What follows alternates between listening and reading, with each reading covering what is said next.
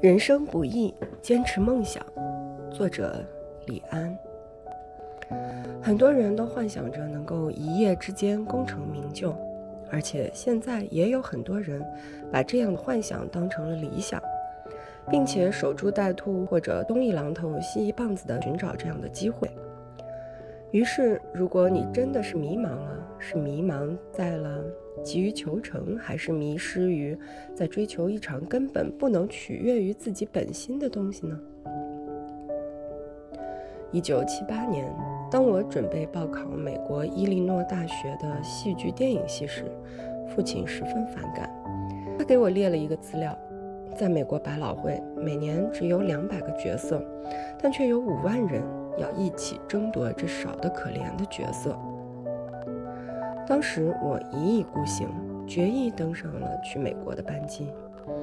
父亲和我的关系从此恶化，近二十年间和我说的话不超过一百句。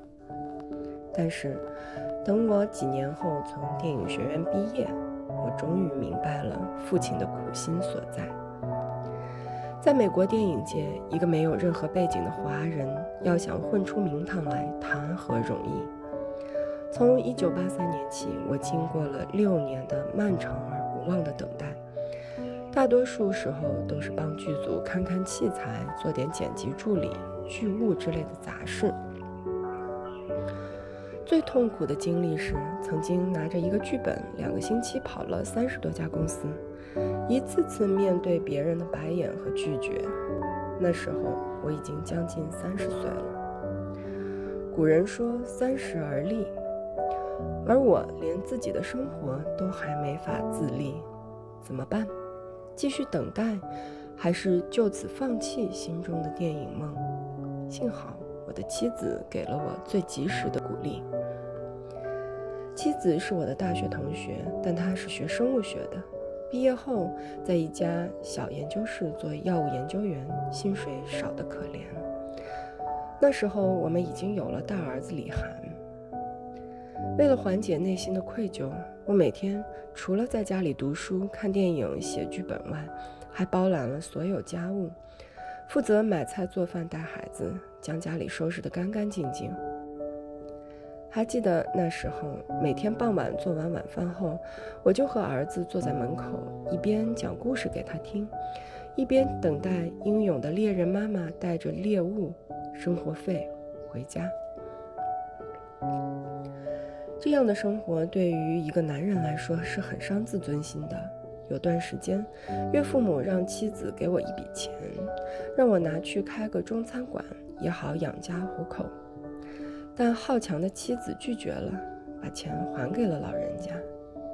我知道了这件事后，辗转反侧想了好几个晚上，终于下定决心：也许这辈子电影梦都离我太远了，还是面对现实吧。后来我去了小区大学，看了半天，最后心酸地报了一门计算机课。在那个生活压倒一切的年代里，似乎只有计算机可以在最短时间内让我有一技之长了。那几天我一直萎靡不振。妻子很快就发现了我的反常，细心的她发现了我的包里的课程表。那晚，他一宿没和我说话。第二天去上班之前，他快上车了。突然，他站在台阶下，转过身来，一字一句地告诉我：“安，要记得你心里的梦想。”那一刻，我心里像突然起了一阵风，那些快要淹没在庸碌生活里的梦想，像那个早上的阳光，一直射进心底。妻子上车走了。